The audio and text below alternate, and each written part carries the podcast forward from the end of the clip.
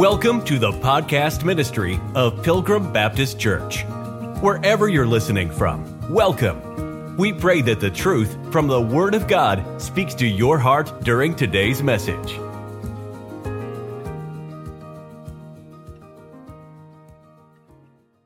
Romans eleven. We have the Jew and the Gentile.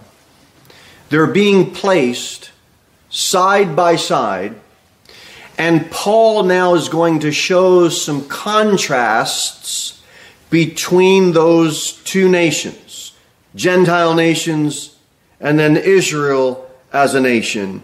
And it also is a contrast or a look towards Israel's future restoration, which Romans eleven calls their fullness.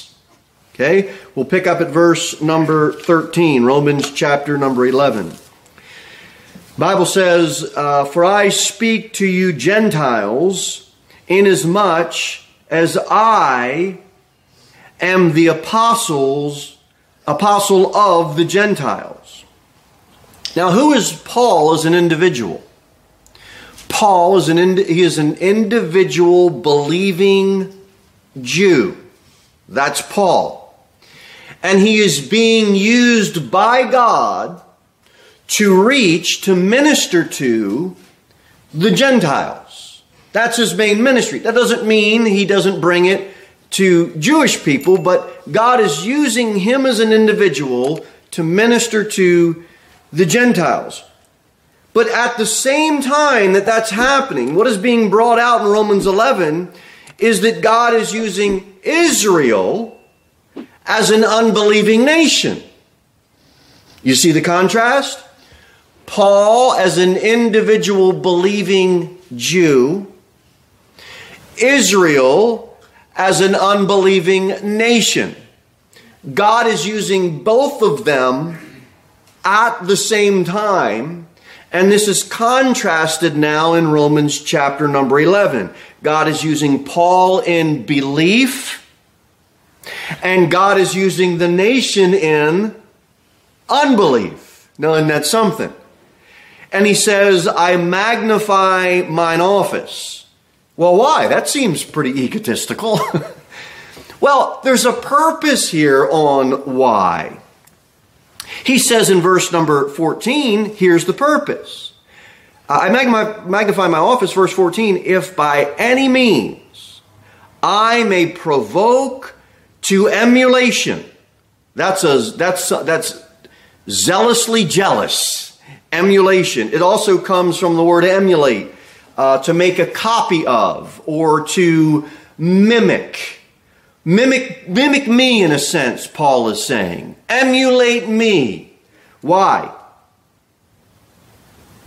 That which are my flesh, he says, I may provoke to emulation them which are my flesh, and might save some. Let that sink in. If by any means I may provoke to emulation them which are my flesh. Remember back in Romans nine, he says, my brethren, my kinsmen according to the flesh. Those are his fellow Jewish brethren. Okay? And when Paul is preaching the gospel to the Gentiles, guess who might be in the audience? Those according to his flesh. And maybe some of them might be saved. Now, if you've been saved any length of time, you know the gospel like the back of your hand. But you never know who is not only watching but listening to you. You may be speaking to someone in the line at the grocery store about the Lord because they saw your Jesus Saves sweatshirt. But then the next thing you know, the person that was a couple of people behind you overheard that, and maybe they got saved. This is the idea. Um, and this is the idea, and this is why Paul says, and might save some of them. Those are other individual Jews that could still be saved if they would trust the Messiah. And maybe if they inquire enough, hey, why is Paul doing this? People inquire enough, the next thing you know, now the Lord starts pricking their heart. And so that's the idea. Paul has a genuine concern and a genuine love for the Jewish people. They're his people. And he's writing to the Romans, though. The Romans are a Gentile nation. Any, any nation that's not a Jewish nation is a Gentile nation. Now, it's kind of odd if you think about this thought. The Roman Catholic Church tries to make Peter their first pope. It's kind of odd when we have here Paul is the one who is writing to the Romans. It's a bit, it's a bit odd, but, but Paul now, he, he has devoted three entire chapters to Israel. We were in Romans nine, right? When we were in Romans ten, now we're in Romans eleven. And Paul has dealt with Israel's past, present, and now future in Romans eleven. He's, he's spent three entire chapters writing to the Romans who were Gentiles. What do you think would be the obvious question that would come into the Roman Gentile's mind? Why in the world are you telling me about these Jewish people? We are Romans! And so that objection comes up, and now Paul has to answer that objection. And the simple answer is, because there may be some Jews among you. Take that as a practical lesson for your own life, like we just spoke about. There may be some unbelievers amongst the crowd of believers. There's always people that need to hear the gospel. Paul also is doing something in Romans eleven. He is setting a tone for no room for anybody to boast. And here's why this is important. Because on one hand, God is pleased with setting aside Israel temporarily. He is pleased with that. And he turns his attention, he turns away from giving attention to national Israel, and he turns his attention to Gentile nations. God is pleased with that. But God is also pleased that in the future he is going to gather his nation, those Jewish people, nationally. He is going to cleanse them. He is going to give them their land. He is going to give them a new heart. That is going to happen. And Paul is setting the tone. Look, God is pleased now, and he is going to be pleased in the future on how he's dealing with the nation. And whether you're a Jew or a Gentile, you have no room to boast. This is God's plan, and this is God's purpose. Look at with me, if you will, in Romans eleven, verse number fifteen. For if the casting away of them be the reconciling of the world, what shall the receiving of them be but life from the dead? What a loaded, loaded question. Go to Second Corinthians five. As our next stop. Second Corinthians chapter five. Look at this passage here. Second Corinthians five, verse number eighteen will be in. Second Corinthians chapter five. Now we just read in Romans eleven, for if the casting away of them be the reconciling of the world. Watch what Second Corinthians five says, verse eighteen. And all things are of God. Can I get an amen? Amen. Amen. Who hath, here's the word, reconciled us to himself by Jesus Christ, and hath given to us the ministry of what? Reconciliation. That's reconciliation used twice in one verse. Look at verse nineteen. To wit, that God was in Christ, reconciling the world unto himself, not imputing their trespasses unto them, and hath committed unto us the word of, what is it? Reconciliation. Reconciliation. That's twice again in the next verse. Look at verse twenty. Now then, We are ambassadors for Christ. As though God did beseech you by us, we pray you in Christ's stead, be ye what? Reconciled, Reconciled to God. When the Jewish people refused the Messiah, it pleased God to turn himself, to turn his ways to the Gentile nations, where the gospel would go, would be proclaimed worldwide, and Gentile individuals and nations would now be reconciled to God.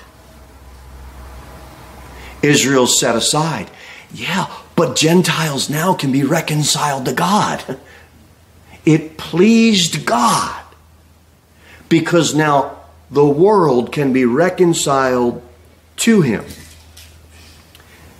So the casting away in Romans eleven fifteen, when it says, for if the casting away of them,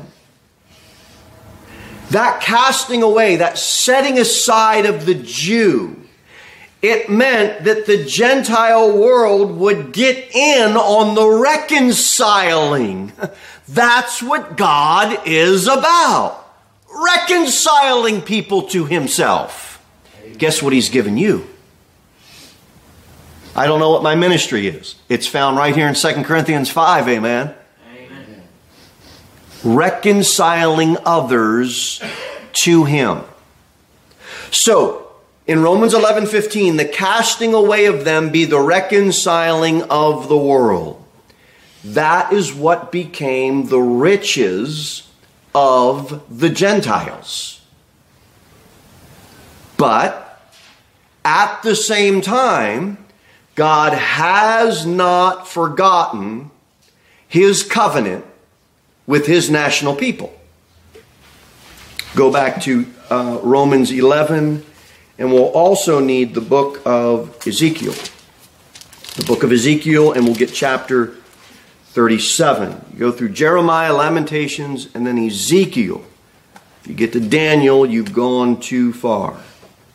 We'll get Romans eleven, and then Ezekiel thirty-seven will be our next two stops. Romans chapter number eleven, verse number fifteen, it ends in a very interesting or loaded way, maybe a better way to say this. Let's read it. The Bible says, for the casting away of them be the reconciling of the world. We talked about that. What shall the receiving of them be but life from the dead? There's two parts to this question. One is, who exactly receives this life from the dead? Who's being spoken about? The second question is, well, what in the world is this life from the dead? Let's get some help. Ezekiel thirty-seven. Who receives this life from the dead? And what is this life from the dead? Ezekiel chapter number thirty-seven. Look at verse number one.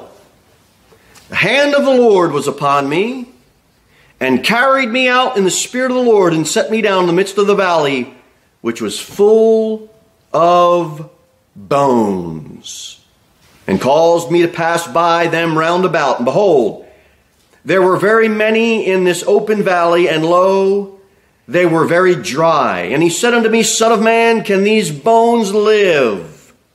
And I answered, O Lord God, thou knowest. That's a pretty good place to stop and say, well, praise God that he knows. God knowest. But in these first three chapters, the question here is, can these bones live? They're dead, and they need some life if they're not going to be dead anymore. But who are these bones? Let's keep reading. Verse four. Again he said unto me, prophesy unto these bones, and say unto them, O ye dry bones, hear the word of the Lord.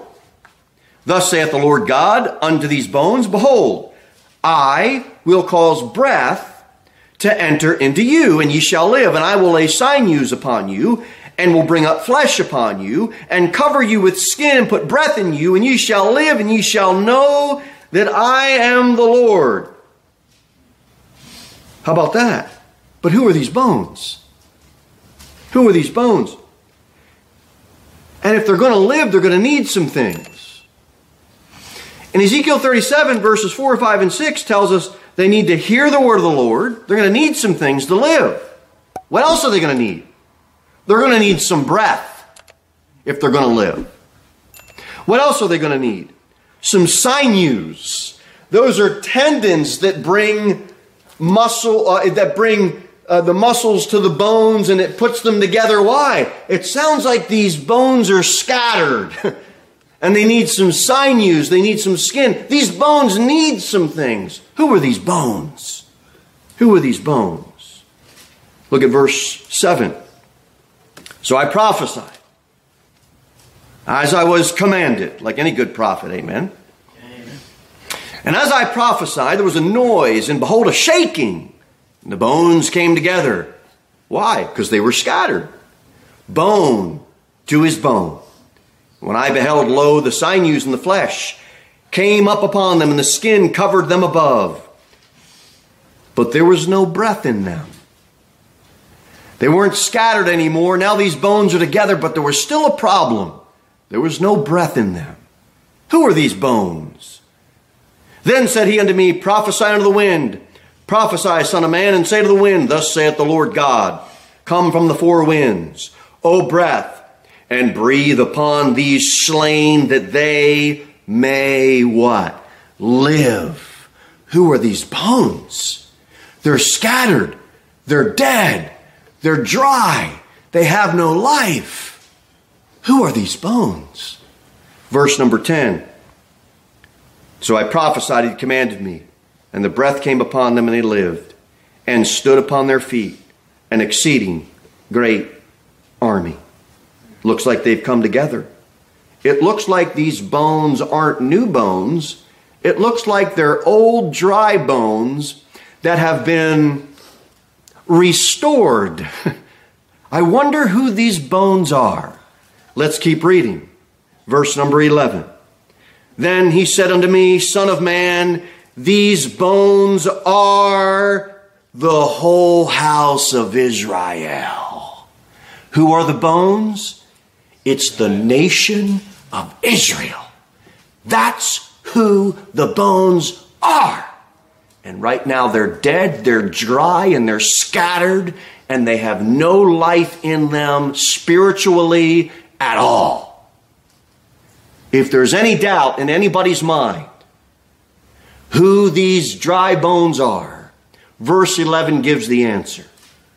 And it isn't the New Testament church or New Testament Christians or Old Testament saints that have died in the past.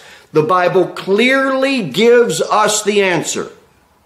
The whole house of Israel. That's who the bones are.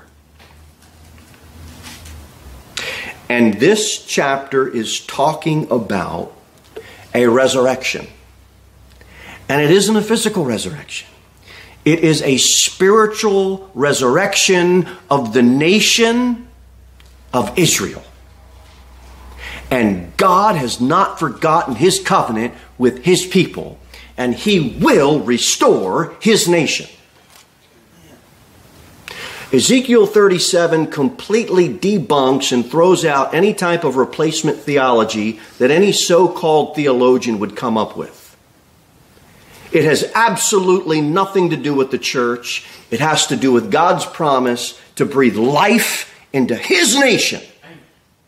And anything else is not only unbiblical, it's absolutely heretical. This nation will have spiritual life again, and God will do it. Watch this, verse twelve. Therefore prophesy and say unto them, thus saith the Lord God, behold, O my people, I will open your graves and cause you to come up out of your graves and bring you into the land of Israel. They are being restored to their land. Watch this. And ye shall know that I am the Lord when I have opened your graves, O my people, and brought you up out of your graves, and ye shall put my spirit in you, and ye shall live. And I shall place you in your own land. That's the nation coming back to their land. Then shall ye know that I, the Lord, have spoken it and performed it, saith the Lord. Until this happens, all you have is a dead valley of dry bones that are sleeping among Gentile nations. And this is not a physical resurrection. This is a spiritual resurrection. Well, how do you know that? Let's look at some passages here. Go to the New Testament. Go to Ephesians two. Go to Ephesians two.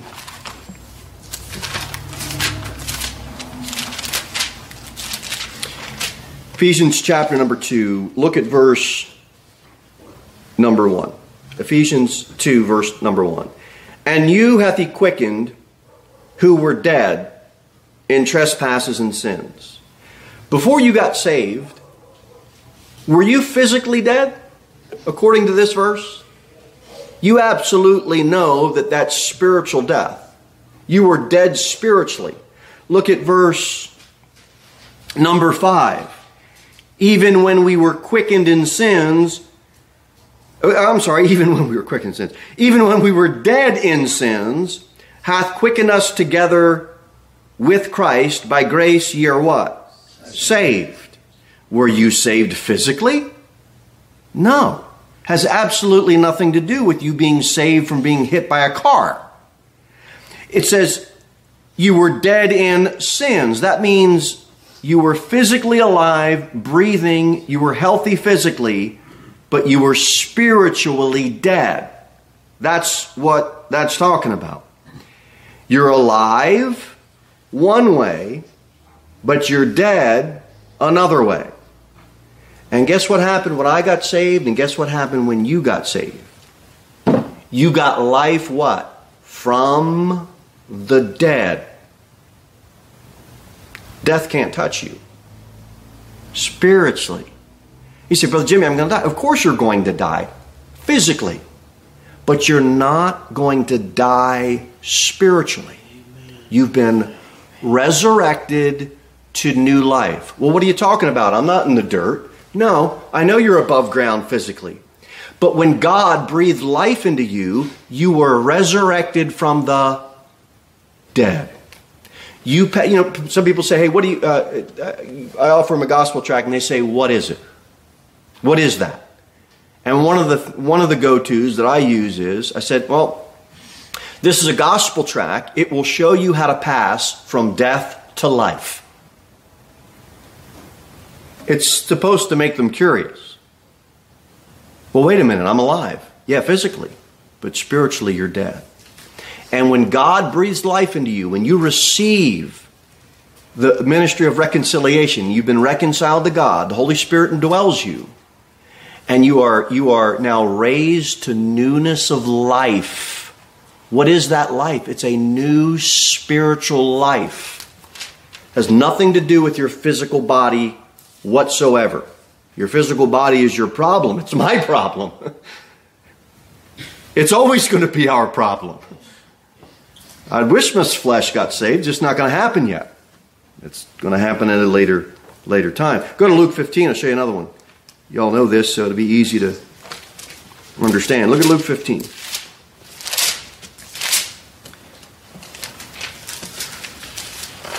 Luke fifteen, look at verse number twenty-four. The Bible says in Luke fifteen, it's the prodigal son, verse twenty-four. For this my son was dead and is alive again. Did the prodigal son get killed in the hog pen like the hogs just killed him? No, he was alive. What are you talking about? It says that for this my son was dead. He was dead. It's a spiritual, very clearly a spiritual application. The prodigal son also gives an explanation of you can be physically alive, but spiritually dead. He was lost and is found. Praise Praise God. That's what we were. We were lost and dead in trespasses and sins. And we received a newness of life. We were raised from the dead. You and I are no longer dead in trespasses and sins. Where are we now? Our life is hid with Christ in God. Amen. Praise the Lord. Christ lives in us. So the Jews, they don't need to be physically raised from the dead. You know what they do need? They need spiritual life. When is that going to happen? At the end of Daniel's seventieth week. Notice I said Daniel's seventieth week, not the church's seventieth week. Amen. Only through Israel's restoration will full the fullness of the worldwide blessing come. Yes, their casting away has brought the gospel and the spirit of reconciliation to the Gentiles, yes. And they are receiving now life from the dead. But I want let's look at Isaiah twenty-seven. Go there. I want to look at this verse. Because there is still a fullness that will come.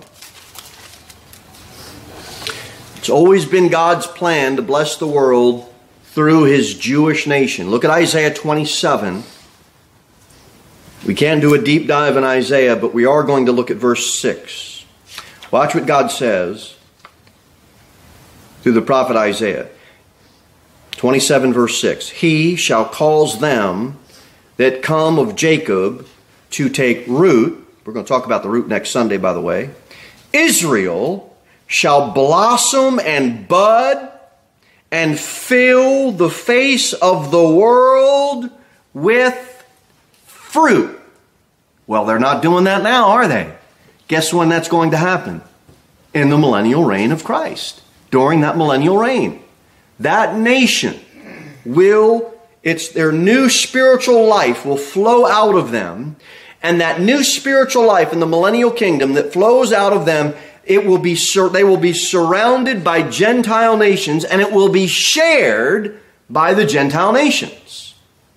We don't have It's time to get into all that, the judgment of nations, that, um, but the, there's a connection there to that, and how uh, how the Jewish people are treated by nations during Daniel's seventieth week, and that national judgment is another important aspect. We got to put that on the side burner because we'll never get through if we go down that road. What is the millennial reign? It is the one thousand year literal reign of Christ on the earth. And that is the years of the fullness of the blessing. And Israel will finally come back to her princely place on the earth. Right now, what are they? Ezekiel thirty-seven. That's right, dry bones. They're spiritually dead. Right now, that is their condition. But at the second coming of Christ, that nation will be mouth-to-mouth resuscitation. You picking up what God's word's putting down? God's going to bring life into that nation. They will be resuscitated. And praise the Lord. All right, let's make another stop. Flipping our Bibles, go back to the book of Genesis, chapter number twelve. If you can make it tonight, or this afternoon, rather, I'd like you to be here. If you can't make it, I'm going to urge you to listen to the message online, because it will be about debunking this false notion that is growing ever so rapidly in our in Christendom, in America especially, which is Dominion Theology, Replacement Theology, New Apostolic Reformation, uh, Reconstructionism. It all goes by a different name, but it's all the same false teaching. A taking of Israel and taking Israel and making it the church. And you will see this afternoon why there is so much confusion amongst Christian people. Because they are being indoctrinated to think that Israel, that the church is now the new Israel. And it couldn't be the furthest thing from the truth. And we must understand this. What does that have to do with Genesis twelve? Well, let's read it and I'll tell you. Genesis twelve, verse number one. Now the Lord had said unto Abram, get thee out of thy country and from thy kindred and from thy father's house unto a land that I will show thee. And I will make of thee a great nation, And I will bless thee and make thy name great, and thou shalt be a blessing. Hallelujah. And I will bless them that bless thee, and curse him that curseth thee. This is why there will be a judgment of nations based on how they treat the Jew during the time of Jacob's trouble, or Daniel's seventieth week. But here's the verse I wanted to look at. And in thee shall all families of the earth be blessed. In Acts fifteen, God has visited the Gentiles, and he told them, he said, to take out of them a people for his name. That's Acts fifteen. But that is not a fulfillment of Genesis chapter number twelve. Genesis chapter number twelve, and in thee shall all families of the earth be blessed. It has not been fulfilled yet. We must understand this. Genesis twelve three has not been fulfilled yet. And every group that thinks that the church is now Israel cherry picks this verse. And by default, they always end up getting themselves active in political influence because they want all the families of the earth to be blessed, because they think that they're Israel and they're not Israel. If you believe that the church has replaced Israel, you will cherry pick out of this verse. Why? Because they think that it is their duty to usher in a worldwide kingdom, and it isn't their duty. Christ is going to come back and set up his kingdom. If you don't believe that it, that the church has replaced Israel, what are you and I now free to do? Go out, Second Corinthians five, and preach the gospel as the ministry of what? Reconciliation. I am not interested in trying to be a political influencer so that we can bless all the nations and all the people and usher in Christ. You know what that is? Postmillennialism. We're going to get into that this afternoon. So hold that thought. I want us to understand there's a distinction between Israel and the church.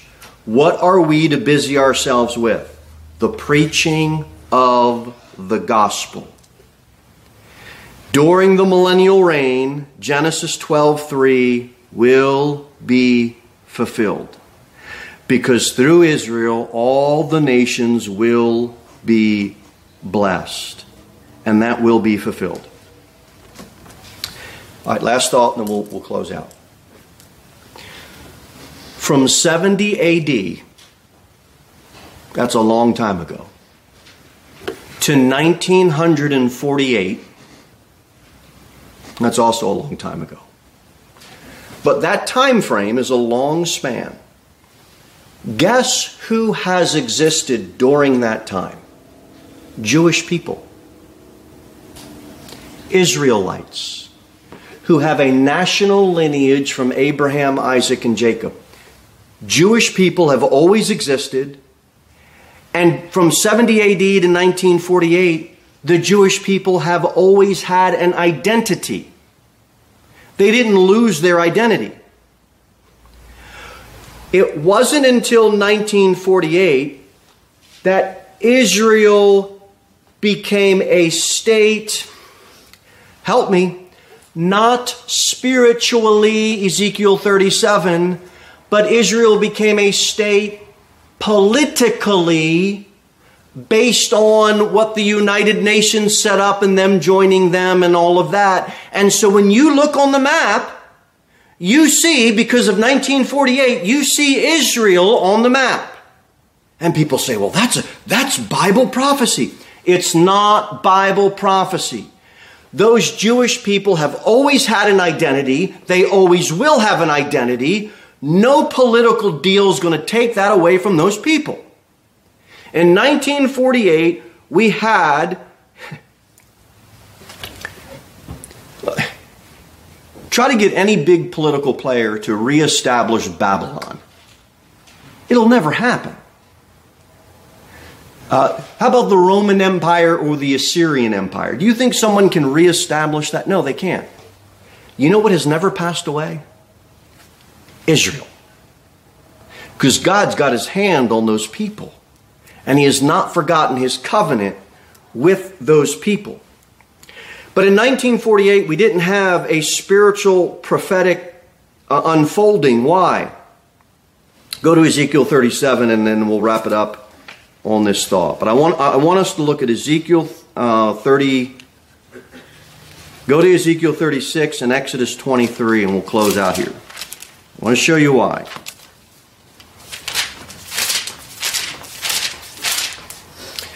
Uh, Exodus twenty-three.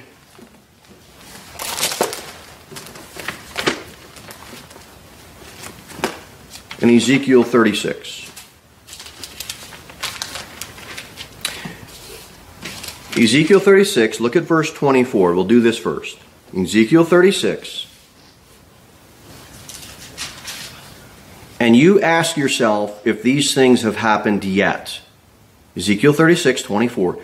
For I will take you from among the heathen and gather you out of all countries, and will bring you into your own land. All right, let's keep reading. Then will I sprinkle clean water upon you, and ye shall be clean from all your filthiness, and from all your idols will I cleanse you. Do you think they're living like that now? They're not. A new heart also will I give you, and a new spirit will I put within you. Do you think they're living like that right now? They are not. And I will take away the stony heart out of your flesh, and I will give you a heart of flesh. And I will put my spirit within you, and cause you to walk in my statutes, and ye shall keep my judgments and do them. Are they doing them right now? No, because they have not received spiritual life at all. And ye shall dwell in the land that I gave to your fathers, and ye shall be my people, and I will be your God. Well, they're dwelling in the land. They became a state. According to a political deal. Did God give the nation borders? You look up Israel on the map right now. What God has promised them is a lot bigger than the borders that are mapped out right now for the state of Israel that we look at. Let me look at the borders, and then we'll close out. Look at it, look at Exodus twenty-three, verse thirty-one. I'll show you the borders.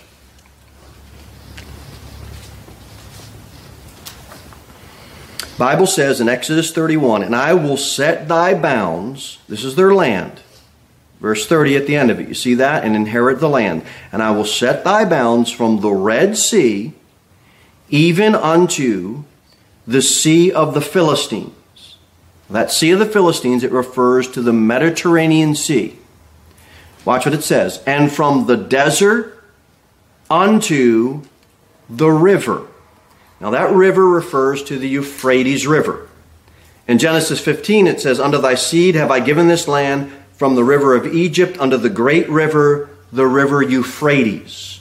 So though that's a quick snapshot of the border, the borders of Israel, the land that God promised his people.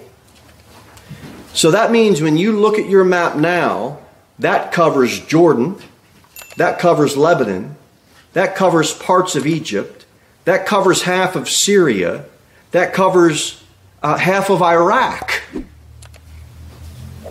They became a political state in nineteen forty-eight. That little piece of land that you look at on the map now, biblically, it is a lot bigger than that, folks.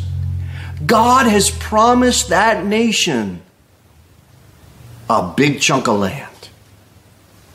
And they're going to get that land.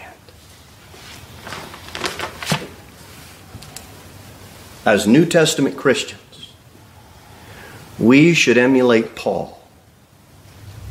Preach the gospel. Because you never know if an individual Jew is listening. all throughout history, we can see God's hand of providence amongst his people.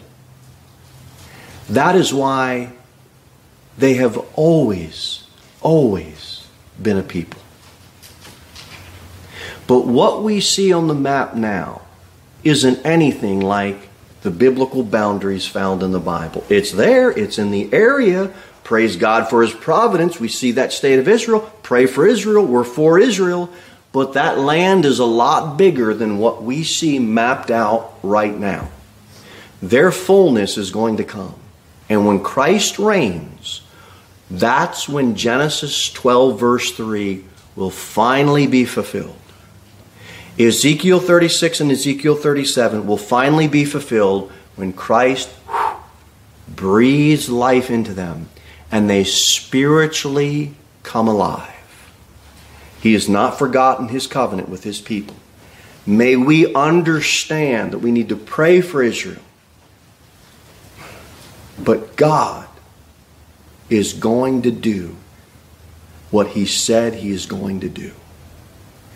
It is his elect nation. Nothing you and I or anybody else or any political power can do to stop that or squash it. Let's pray. Thank you for listening to the podcast ministry of Pilgrim Baptist Church. We look forward to seeing you in the next episode. In the meantime, you can sign up for our email newsletter at w w w dot pilgrim baptist dot church.